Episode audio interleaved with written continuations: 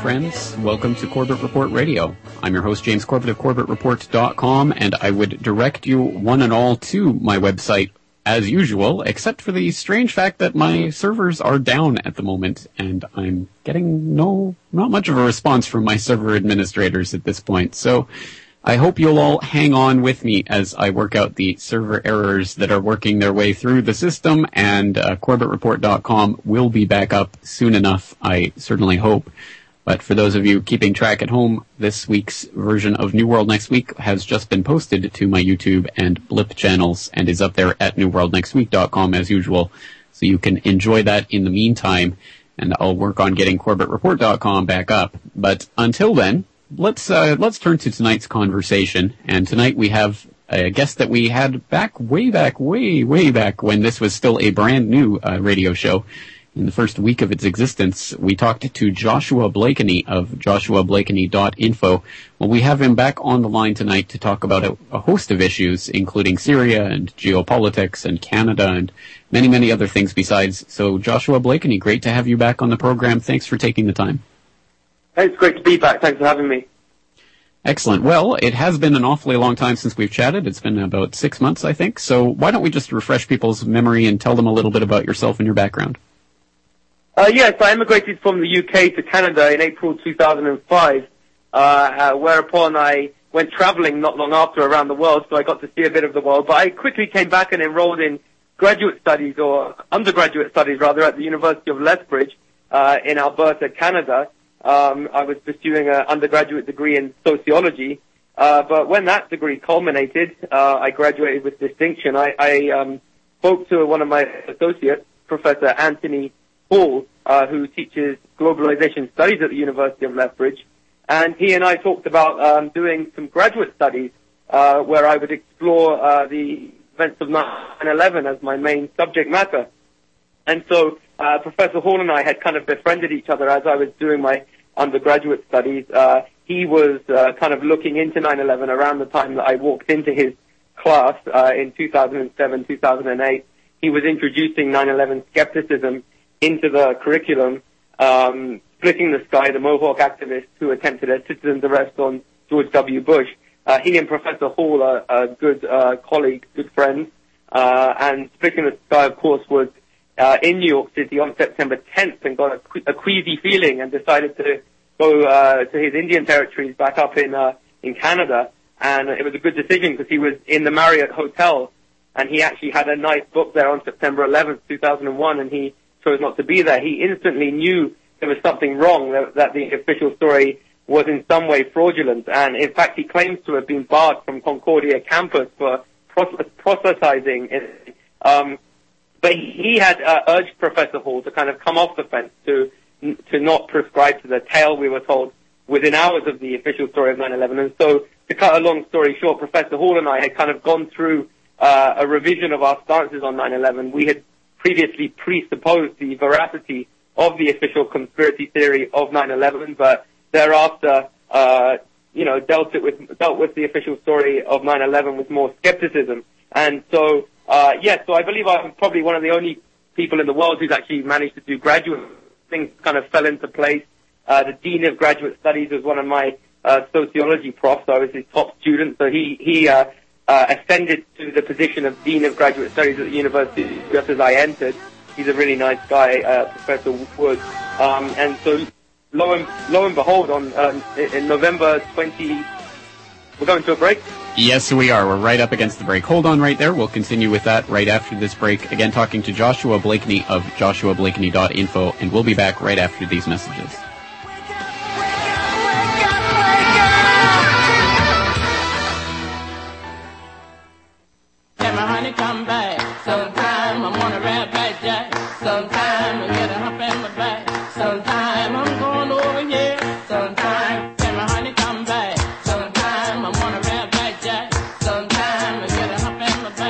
Right, welcome back to the program, friends. Here we are on Corbett Report Radio on this Thursday night, and just a reminder to everyone out there, unlike most Thursday nights, this uh, Thursday night edition of the broadcast will not feature James Evan Pilato of FoodWorldOrder.com in the second half of the broadcast. He's taking a well-deserved week off from this broadcast, but he will be of course, filling in for me on Thursday nights while I'm away on vacation for the rest of the month. So until June, every Thursday night will be hosted by James Evan Pilato. But tonight we're talking to Joshua Blakeney of joshuablakeney.info. That's J-O-S-H-U-A-B-L-A-K-E-N-E-Y dot info. And uh, if you didn't quite catch that, don't worry. It will be up on the show notes as soon as I get the servers restored and my website back online, which I am trying my best to do behind the scenes. But on that note, we are talking to Joshua Blakeney, who is a master's student at the uh, University of Lethbridge in my home province of Alberta, Canada. And he is studying uh, the origins of the global war on terror academic debates and interpretive controversies. And people might be able to cast their mind back to one of the first broadcasts we ever did on this uh, this network, where we were talking with him about Michael Shermer and skepticism and all of the uh, the very interesting things surrounding that. But Joshua, I understand that recently you've come to start working with uh, Press TV out of Tehran. Perhaps you can start talking about that. Well, yes. Uh, you know, my uh, graduate studies, I was just going to say that I, I was uh, awarded the uh, Queen Elizabeth II Graduate Scholar in November 2011, and within days, Jonathan Kay, the editor of the National Post, was assailing me, uh, saying that it was a waste of taxpayers' money. How dare this British guy come and purloin all the uh, tax dollars of hardworking Albertans to study conspiracy theories? And of course, getting attacked by the National Post won me a lot of allies and friends because it's obviously the National Post uh, is not that popular with most Canadians, I would say. And as a result, I, it led me to get onto a number of media venues, including Press TV. I became a bit of a pundit uh, on Press TV's news analysis shows, and so I got to know the people there, very friendly people. They really humanized Iranians and made me even more committed to uh, averting a war with Iran. Uh, and I began to say, well, why don't I submit reports from Canada? After all, the Canadian government is so vehemently and vociferously prosecuting this, what I would say is an Israeli policy primarily to uh, attack Iran, which obviously goes against Canada's national interest. Um, it's something I'm committed to. Obviously, I have relatives in London who, uh, obviously, Iran is, is not a broken back and dilapidated country like Saddam Hussein's Iraq uh, was, which is why it was attacked. Iran can stand up for itself and it can rain down missiles on U.S. bases in Japan where you're located. It can rain down missiles on London where my relatives are located. So you and I, it would appear, have a personal uh, uh, uh, and we also, obviously, for humanitarian and moral reasons, have an interest in averting this war with Iran. And so I'm quite happy to be uh, working for Press TV now, the voice of the voiceless, as it's uh, commonly known these days. Uh, obviously, uh, the Canadian media seems to be always concerned with drawing attention to the skeletons in the closet of the Iranian government, the skeletons in the closet of the Chinese government, anyone except Canada's own skeletons in their own closet. The, the dirty laundry of Canada is usually addressed in a very ephemeral and uh, quick way by our media in Canada. And so I'm going to do my best to illuminate uh, many of the social problems that Canada has, which would then bring into question its foreign policy, which often involves sending tax dollars, uh, you know, hard-earned tax dollars uh, owned by the paid to the government by the Canadian working class, sending such dollars to uh, sectarian groups in the Middle East in order to foment destabilization. I want to I want to bring it bring a uh, you know bring attention to uh, the possible motives for this, which I think has a lot to do with uh, pro-Israel lobbyists in North America having a stranglehold on, uh, on on Middle East policy, whether it's in the United States or Canada. Uh, we all obviously know that Stephen Harper rose into prominence in, in Israel owned as much as 60% Canadian media and kind of legitimated and kind of sold Stephen Harper to us like a, can of Coke. He kind of, you know, marketed, uh, his news outlets marketed Stephen Harper and they supplanted the kind of indigenous conservatives as personified by more moderate people like David Orchard with this uh, extremist kind of clone of the Republican or Likud party and I'm quite committed to doing that. I think it's beneficial to Canadians if I can uh, highlight uh, some of the injustices in this country, which might uh, force the Canadian government to be a little more introspective and a little less belligerent towards states that they have no interest in fomenting antagonism towards. Well, any way that that would be possible to achieve that, I think, would be a good thing to pursue. And uh, as I understand it, the best way to catch your reports is on your channel, your YouTube channel, uh, Globalization 1492, if that's uh, if that's correct.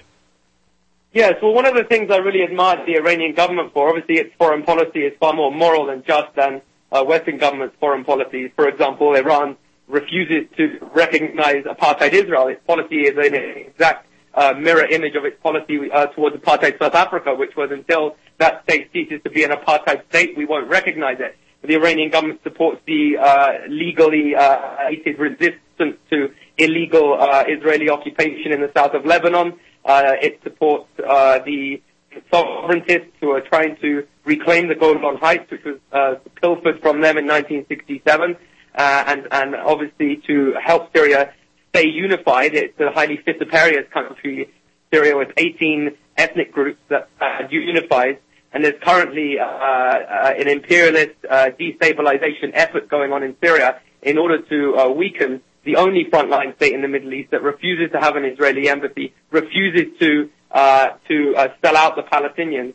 And at the moment, obviously, many liberals here have been hoodwinked into supporting that, which I'll get to later. But one thing I admire the Iranian government for as well is that they've revived the uh, non-aligned movement. And so you were mentioning my YouTube channels, and I've just started a YouTube channel called uh, Non-Aligned Media. It's a really good uh, vehicle for us to kind of support the what was formerly, you know, championed as the decolonized. You know, just after the end of World War II, the the countries that had been formerly colonized by countries like Belgium and France and Britain uh, they said, well, we don't want to, you know, choose between this kind of false dichotomy of Soviet-style communism and U.S.-style capitalism. So they met in Bandung in 1955, and, out of that grew the, the non-aligned movement. Um, and you know that kind of uh, largely, uh, you know, is largely on the pages of history now. President Ahmadinejad, the Iranian government, uh, expressing such sentiments, it certainly invigorates me. I feel that it's a good a good um, paradigm to work through. The kind of idea that you know, there may be problems in Syria and problems in Iran, but they're for the Iranian people and the Syrian people, respectively, to solve. It's not there's no place for Western governments, you know, Uncle Sam and Johnny Bull or people like Benjamin Netanyahu trying to, you know, reshape the map or trying to intervene. You know, we often get told about, you know, the women in these countries, it, the men have to afford women's rights to them and so on. But actually, when you look into it, in the case of Syria, for example, it would appear that it's the so-called revolutionaries these uh, reactionary theocrats who the women are scared of, and in fact it's the secular government of President Assad who is the uh, revolution from their perspective. And so uh, I'm yeah. So my YouTube channel now I've got a new one called Non-Aligned Media. My first interview was with um, uh, you know I just did an interview with Professor Denis Rancourt, a professor at the University of Ottawa who uh, was persecuted from his job. They used the pretext that he had decided to give a whole class A's in order to remove the hierarchical grading method. He said his job wasn't to rank students. But he actually disclosed to me in this latest interview that it was because he was bringing Palestinian speakers into his classroom that led to this full tenured professor, one of Canada's top physicists, to be defenestrated from the University of Ottawa. And so, uh, as your fine example shows, we have the uh, means to, uh, you know, to do citizens journalism, to, to be the media, because the mainstream media is so monopolized by people who appear to have an agenda of wanting Israel's enemies to be destabilized in the Middle East, want the Lebanonization of the Middle East, doing what Israel did in Lebanon by fomenting sectarianism in order to uh, redraw the map of the Middle East and breaks down the Middle East into ethno-religious stateless. In my graduate studies, I happened to um, come across uh, a number of uh, scholarly works emanating from Israel. Uh, one, of course, is the famous paper by Oded Yinon, a strategy for Israel in the 1980s, in which he talks about it being rational for the Israeli government to balkanize the Middle East, uh, break up the Middle East uh, into these uh, statelets, as the Ottoman Empire did. So some have coined the phrase the Ottomanization of the Middle East. Uh, and, and so many people are looking at what happened in Iraq now. Of course, scholarship of Professors Walter Mearsheimer at the University of Chicago and Harvard, who have actually challenged the hypothesis that the uh, illegal uh, invasion of Iraq was primarily motivated by oil interests. And their scholarship has been buttressed by that of James Petras, a sociologist whose works were required reading during my undergraduate degree. And they have advanced a thesis along with Stephen Sniegoski Jonathan Cook, who, a, who, a, who, who wrote a wonderful book which was aptly entitled and the Clash of Civilizations to remake the Middle East. Such scholars have advanced the hypothesis that these wars of aggression, this odd attempt to, uh, you know, destabilize and create civil war in the Middle East is primarily motivated by Israel lobbyists, the kind of half a million uh, who are the vanguard movement in North America, who are of course radicalized due to the uh, real persecution of Jews in history. Uh, people like Paul Wolfowitz, of course, lost uh, lost many relatives in World War II, which radicalized them. And then he went on to lose his security clearance in the 1980s for passing classified documents to Israel, along with his fellow Zionist Douglas Feith. Uh, and and so uh, I've been kind of deviating from um, from from the mainstream left, even though I consider myself a leftist, someone who obviously, as a Marxist, must be opposed to ethnic obscurantism, and therefore I've been, uh, you know, drawing attention to the, scholarship which has emerged, the, offering this new hypothesis, and I think uh, it, it, can be very beneficial to the Palestinian cause if people in North America start to uh, view the realities of Zionist power in America. Very interesting. Well, a lot to talk about, and I would like to start getting into Syria specifically after this uh, break that we're coming up against right now. So, anyone who would like to get in on tonight's conversation to talk with our guest, Joshua Blakeney of joshuablakeney.info, you can call in at 1 800 313 9443. That's 1 800 313 9443. And let's take a short break, but right after these messages, we'll be back to talk more with Joshua Blakeney.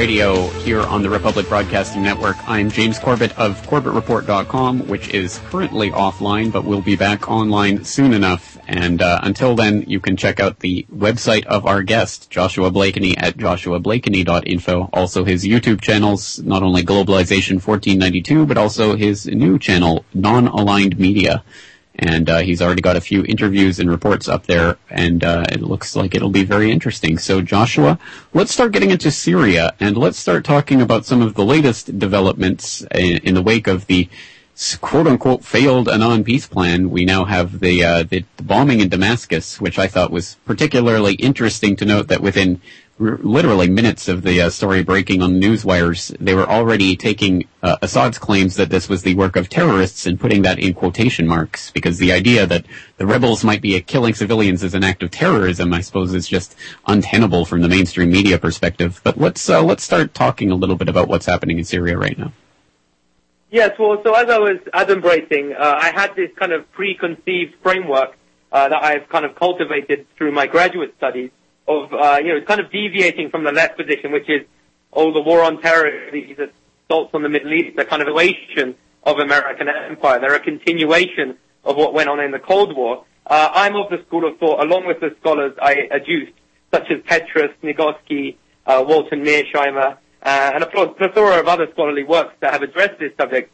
Uh, I'm in line with them that actually what we've seen since 9-11 is a deviation from the traditional U.S. Middle East policy as enshrined in what was called the Eisenhower Doctrine. And if you actually look at the uh, traditional U.S. Middle East policy, it was actually one of fomenting stability for oil markets because they wanted to prop up our Arab strongman, or Arab strongmen rather, in order to uh, facilitate the despoilation of the resources in the Middle East. But since 9-11, we've seen a deviation, ex- exemplified with, if you look at Gulf War One as a historical example, uh, George Bush Sr. became the kind of enemy of the Zionist lobbies in the United States because he actually refused to take out Saddam Hussein after Gulf War number one. And in fact, his administration even egged on Saddam Hussein to invade Kuwait because Kuwait's relationship to Iraq is that of Northern Ireland to the Republic of Ireland. It was carved out by dubious Anglo-American imperialists back in the day. And so, um, my preconceived framework is therefore that there is a deviation from the traditional U.S. colonial policies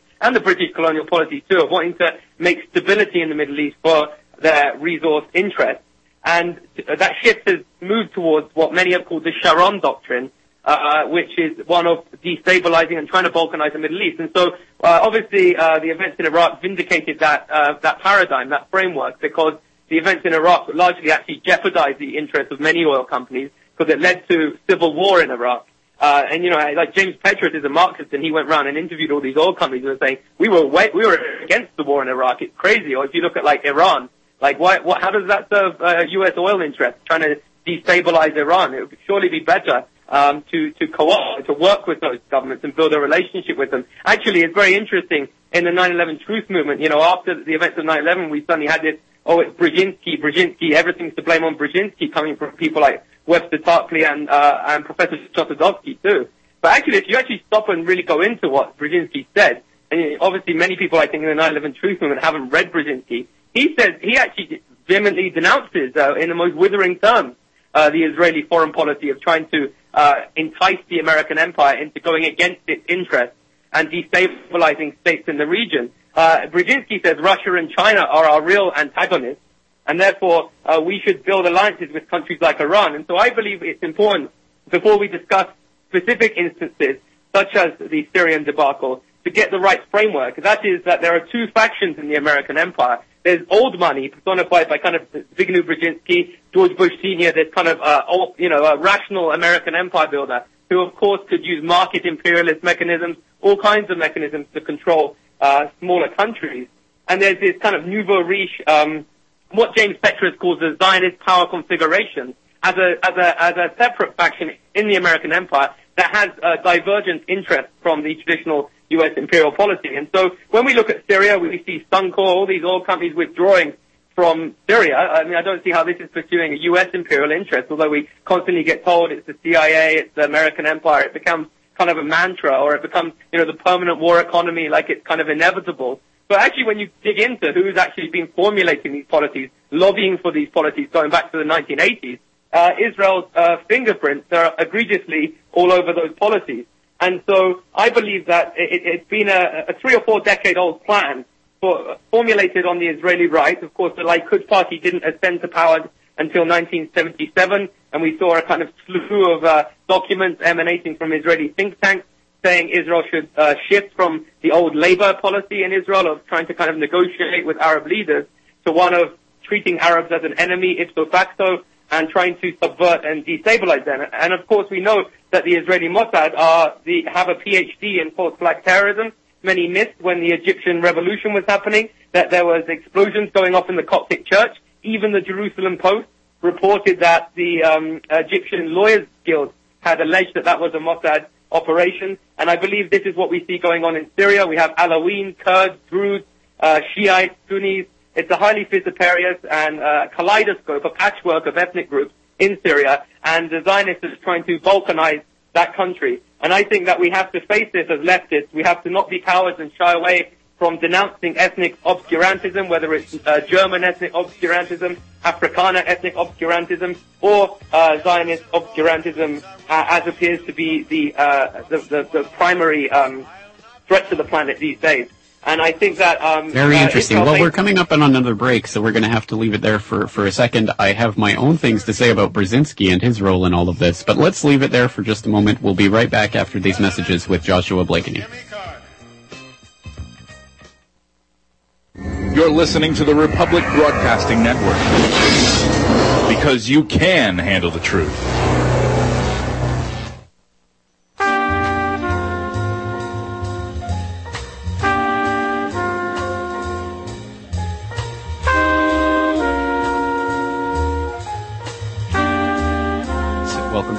You are listening to Corbett Report Radio here on Republic Broadcasting. I'm your host, James Corbett of CorbettReport.com, and tonight we are talking to Joshua Blakeney in uh, my home province of Alberta, Canada, where he is pursuing his graduate degree in globalization studies at the University of Lethbridge. And tonight we're talking about global geopolitics and how that ties into a number of uh, different things going on around the globe. So Joshua, just to uh, to take you up on on one of the things that we were talking about in the previous segment there, um, I think you do a disservice to the argument that Brzezinski has had a demonstrable effect on American foreign policy in the last few years. And as someone who actually has read what he's written, especially, of course, uh, the Grand Chessboard, I would say that he did a pretty good job of predicting the first uh, major war of the so-called War on Terror in Afghanistan, which he located as one of the central um, pieces on the chessboard that he talks about as part of the, the Central Asian Caucasus region, which is absolutely central to any type of geostrategic domination of Eurasia.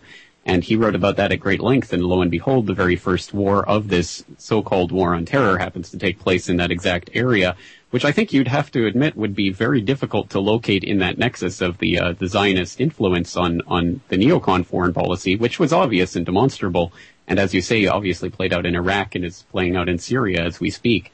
But I think uh, Afghanistan, Pakistan, uh, the, the, the, the moves that I think Obama is making on, on this chessboard, I think are quite different than what was taking place under the neocons.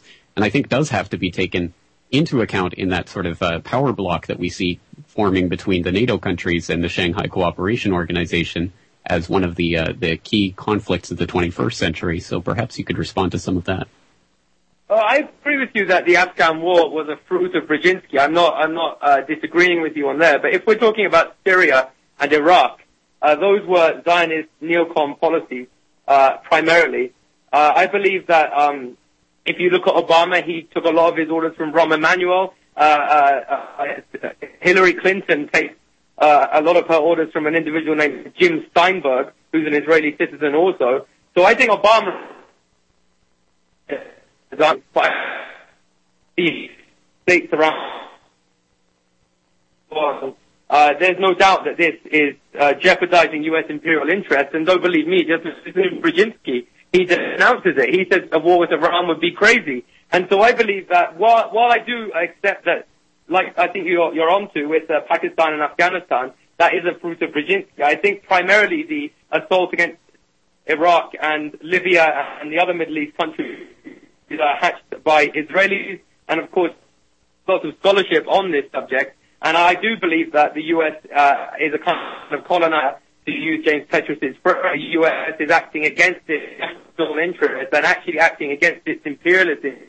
It'd be kind of like if you had New Zealand didn't what to do in the context of the British Empire. Um, and I think that there needs to be that that needs to be addressed. And I think that the old American builders uh, have been kind of overemphasized to get politic by uh, criticizing the main, uh, the people who kind of created the bandwagon. Of course, all kinds of people jumped on that bandwagon, but my uh, thesis is that the, uh, the, the bandwagon was forged by uh, people like Michael Ledeen, who of course was involved in Iran-Contra, a credibly accused Mossad agent, um, Douglas Feith, Paul Wolfowitz, uh, Richard Perle. These people aren't uh, American empire builders; they're Israeli empire builders, and I think that um, that's where I've gone in my scholarship. And of course, many people now do believe that 9/11 uh, did have Israeli involvement in, may have even been primarily an Israeli uh, false flag operation, because many would say that you know the American empire did it really need to do that in order to control all these countries? I mean,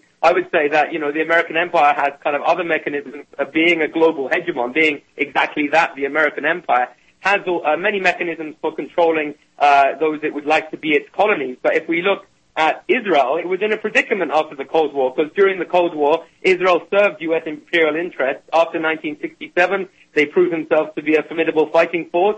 They could crush Arab nationalism at the behest of the American empire, just as the uh, ethnic nationalists in South Africa could crush uh, African self-determination. Of course, toward the end of the Cold War, the U.S. abandoned the Afrikaners when it became inexpedient for the American empire to buttress this reactionary and retrograde great settler colony in southern Africa. I think Israel, basically what we see with this Likudnik neocon policy is the realization that the American empire would be acting against its interests after the Cold War to continue, uh, you know, offer, uh, uh, offering such donations to Israel and its tax dollars, supporting Israel in the way that it is. And it would be far more rational for the American empire, as Brzezinski says, to cozy up with uh, governments like Iran. You know, Iran, uh, uh, its enemy is the Taliban also. And after 9/11, Iran offered to help the U.S.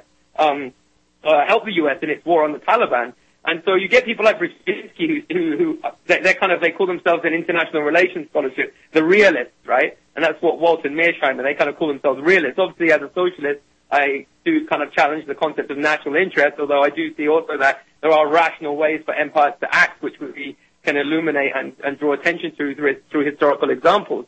And I think it is precedented that throughout human history, whenever there's been uh, an empire at its peak, as was the case with the American empire in the Cold War, it's been supplanted by a, a new hegemon that's emerged. And, you know, if you look at the secessionists in the British Empire who defeated and formed the United States of America, a lot of their literature, because Professor Hall, my mentor, is an expert in U.S. and Canadian history on this, you know, um, a lot of their literature, they were saying, well, we just want to take care of the Americans. We don't want to get told to do, get told what metropolis. And I think that's the same with Israel. I think they don't like the U.S.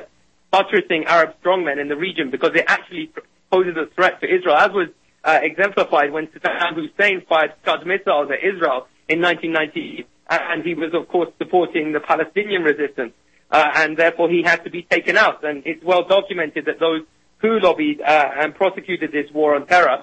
I, I found a book in my graduate studies. You know, I, I, I undertook the intellectual exercise of looking up what Netanyahu had authored, and I found a book called uh, "Terrorism: How the West Can Win," written by ben, or edited rather by, by Benjamin Netanyahu, in which it uses all the discourse and vocabulary that didn't enter our lexicon until after 2001.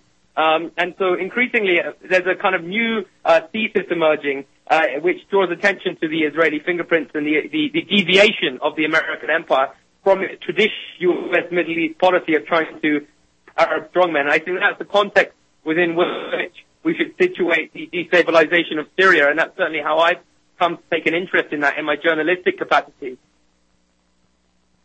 Well, then I, I, guess perhaps we don't have a fundamental disagreement because certainly I, I do agree that uh, the current wars of aggression and the uh, threats against Syria and Iran certainly do not play into the Brzezinski model and in fact play against that model because certainly uh, it, it does tend to drive Iran into the uh, further into the arms of people who would otherwise not be uh, so receptive to them, including uh, China and even India, getting more and more involved with each other through various pipeline projects and through overt involvement in things like the Shanghai Cooperation Organization, which I think does tend to go directly against what the Brzezinski model is, which is to try to set these people up against each other and to let them defeat uh, themselves. So I think uh, I think you're right in that assess- assessment, and definitely there is no doubt there's a demonstrable uh, Zionist lobby and an Israeli lobby in uh, in the American government that's directing these types of attacks on Syria at the moment. So, so where do you see this going in Syria uh, in the in the foreseeable future? I think uh, we can see the writing on the wall in terms of the so-called non-peace plan,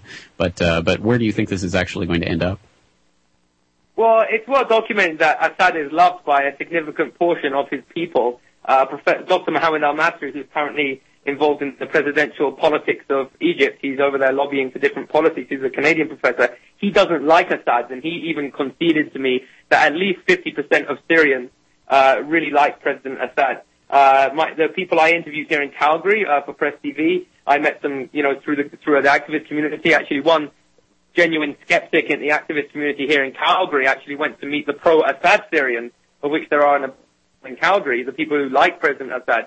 And they said that, you know, in their view, 80% of Syrians, so 50 to 80% is my ballpark figure, I'm like Assad. And it's also exemplified by the protests that you see in Syria. And so I would say Syria is the last bastion of Arab dignity, of the kind of old Arab nationalism uh, that used to be by, by Nasser against uh, imperialist intrigue and subvention in the Middle East.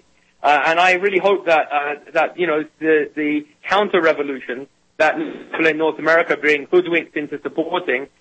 Very, very sad when I see left-wing people getting fooled and supporting imperialist agendas. And when the, uh, you know, uh, uh, so-called uh, human rights protest Syria, and which and flag mandate you to uh, you know, the imperialist flag, and reactionary. Okay, Joshua, you're breaking up a little there. Perhaps we can try uh, reconnecting with you behind the scenes. Um, the the connection's getting pretty broken up there, so uh, I'll just give you a moment to talk to the producer uh, off air there. But but let's uh, we've got a couple of callers waiting on the line, so why don't we bring up Bill from Idaho, who's been waiting patiently. Bill, thanks for joining us tonight. Well, thank you so very much. It's absolutely wonderful the uh, analysis and the Uh, insight uh, that uh, that occurs by a human We would mention that again we're calling from the back of Blackwater triple canopy where they stole Edgar Steele's legacy. And yet at the same time I have every hope or uh, observation that you with the new media have created a total success for righteousness. Was hoping that possibly somehow you could ask Mr. Blakely, considering the Black Eagle balloon has already gone up. There was a overcast before there was paperclip. and therefore I was wondering his best solution sets, considering there's a large amount of the common law grand jury that's sitting on where zip code Nuremberg 2025 is. Well, I'm not sure I understand the parameters of the question. Perhaps you can talk about some of the, the things that you're you're mentioning there.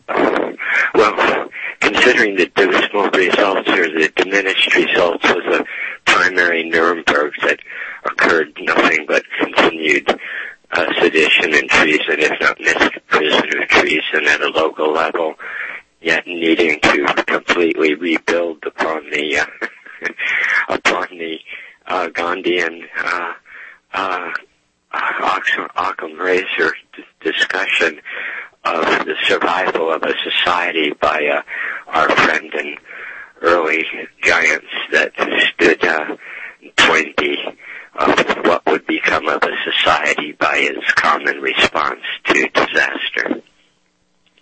Well, I'm not really sure what to say about that. There's a lot to uh, to take in there. Uh, Josh, did you hear any of that? I heard about 10 seconds of it, and then I was uh, Okay. discussing things with your producer. All right. Okay. Well, sorry about that. Uh, Bill, uh, we've got You Josh would back on the line. You would compress it? I'm sorry? Hello? Yes. Hello. Yes, I got. Sorry, my phone line was uh, having problems, and so I had to go behind the scenes and uh, discuss matters with James's producer. Well, it's such an honor and a pleasure, a pleasure to be able to hear you both, considering one of the bravest young gentlemen in this community is a private micro, uh, retired U.S. Brownwater Navy, and uh, he put it up out of his back pocket to get your message out to the rest of the world. Well, it's Go good to hear that people are spreading spreading the word about this broadcast and the other ones at the Public Broadcasting Network. So, uh, Bill, thank you so much for your call tonight. And Could uh, I ask a follow-up real quick? Yeah, go ahead.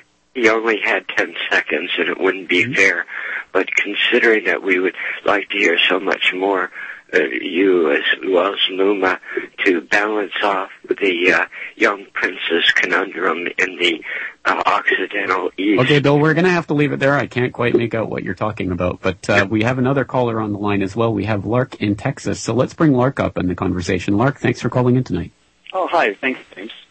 Uh, very interesting guest. How are you, Joshua? Uh, yeah, hi, how's it going? Well, great. I, I was curious. Um, in uh, um academia today and the circles you run in, are they still promoting uh, Huntington's Clash of Civilization as a uh, as a quote unquote battle which must be won by the West? And uh, secondly, uh, are you a promoter for uh, communitarian ideology in the main? And do you not see that Netanyahu is merely promoting one half of that uh, dialectic? I'm not sure I understand the second question, but the first question, yes, uh, academicians have cashed in on the war on terror, uh, predicated on the myth of a threat being posed to North Americans uh, by Islamist terrorists.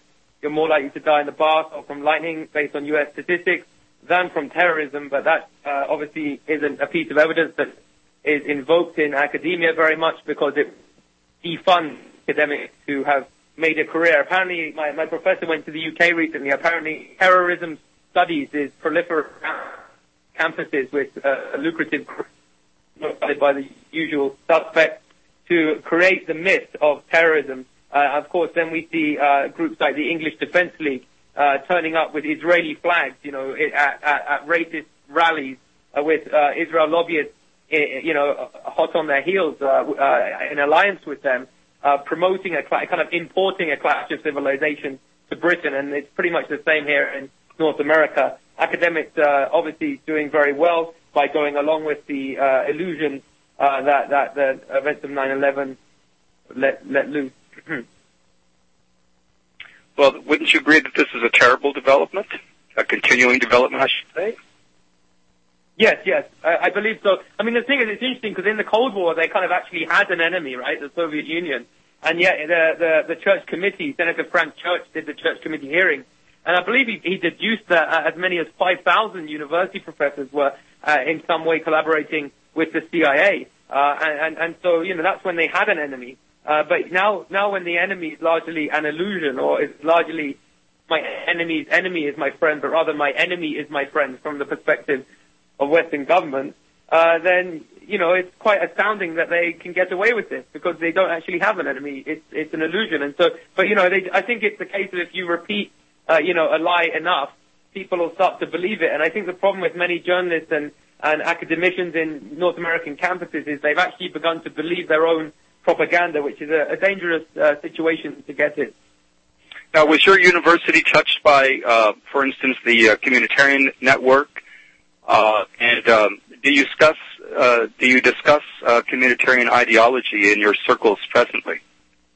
I, I'm sorry, I don't know what communitarian ideology is, but my university, my dean of graduate studies was called uh, by the National Post, a journalist who is a former Moss called Michael Ross, who writes for the National Post and, and was berated and, and, and, and was encouraged to call me an anti-Semite because I draw attention to the sources that uh, indicate that Israel was involved in 9/11. So it's not been that that good. You know, obviously you, you win a lot of allies when you get attacked in the mainstream media, but it's you know something that is humbling. It makes you you know when you're in being smeared and you know they're quoting a Holocaust revisionist and not put not really uh, highlighting who actually wrote that paragraph and illuminating uh, you know some comment about gas chambers or something on the same article. So people who glance at that article will think that's me uh, when I'm trying to seriously uh, deconstruct the most significant historical occurrence in recent history. And it's an odd subject to deal with in an academic context. Well, you know, 9/11 is highly interdisciplinary and so on. And so Okay, we're going to have to leave it there. We're right up against the break, but we'll be right back right after these messages.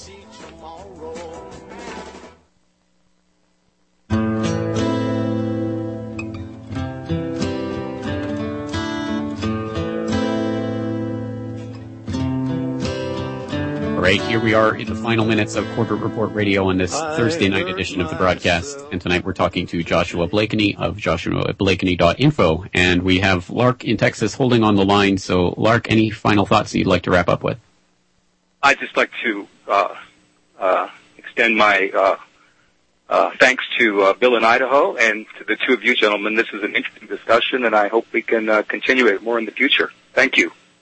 Well, thank you for holding on. Thank you for your call. Thank you for your input as always. So, Joshua, turning to the uh, the final couple of minutes here of our conversation, is there anything else that you'd like to touch on or that you'd like to bring to listeners' attention tonight?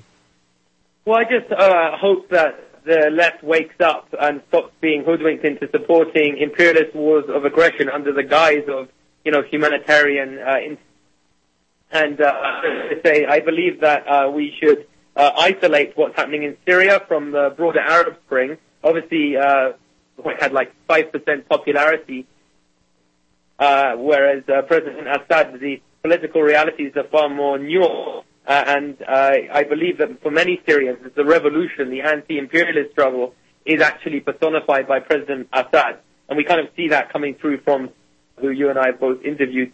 And so uh, it's very important that people actually, um, you know, look into what's going on in the Middle East. It's a complex reality, and treat Israel with the contempt that we would treat as leftists, we would treat uh, ethnic supremacists in South Africa, or ethnic supremacists in Germany, or ethnic supremacists in the American South. Uh, and I think if we treat Israel as a kind of nascent empire, an emerging, uh, you know, an emerging superpower, then we can understand a great deal about what's actually going on. And I think that it's important for us not to hide behind generalizations, which I see many people doing from time to time, you know, uh, of the American empire, the permanent war economy. They can be useful as general con- concepts. But I think when you get into who are the individuals pursuing these agendas and formulating these policies, creating the bandwagon for all the opportunists to jump on, uh, we see that many roads lead back to Tel Aviv.